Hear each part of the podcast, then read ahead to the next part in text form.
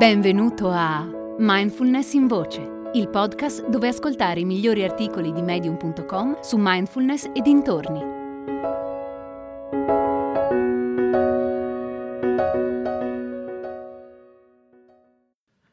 Pazienza e perfezione di Sue Relihan. Il primo passo per sviluppare la virtù della pazienza è rendersi conto di quando il nostro dialogo interno è fuori controllo e ci tiene in ostaggio.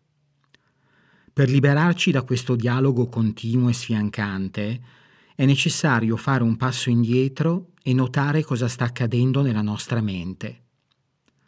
Basta semplicemente osservare i pensieri così come sono, momento dopo momento, senza cercare di controllarli. Praticando in questo modo possiamo diventare consapevoli del dialogo interno alimentato dal nostro ego.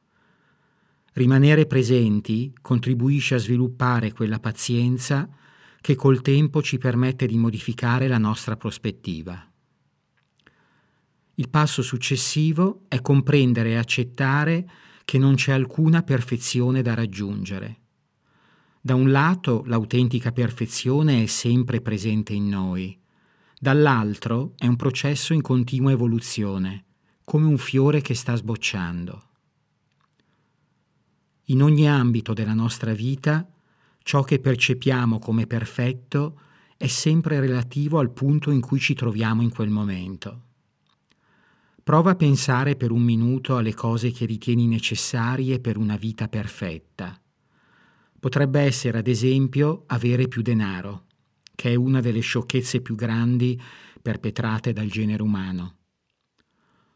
Quando mai siamo capaci di dire che il denaro che abbiamo è abbastanza? Le persone più ricche di solito vogliono esserlo ancora di più e si preoccupano di poter perdere ciò che hanno. In questo modo di pensare non c'è spazio per la pace. Dire «sarò felice quando» non ci porta nulla se non una buona dose di infelicità. E non è solo una questione di denaro. Lo stesso si può dire per il perdere peso, per l'avere più capelli o l'essere più alti, ovvero per qualsiasi messaggio del nostro ego in cui ci dice che così come siamo ora non siamo abbastanza. È necessario abbandonare l'idea che la nostra felicità dipende da qualcosa al di fuori di noi. Autoaccettazione e autocompassione sono i primi passi per trovare l'autentica fiducia in se stessi.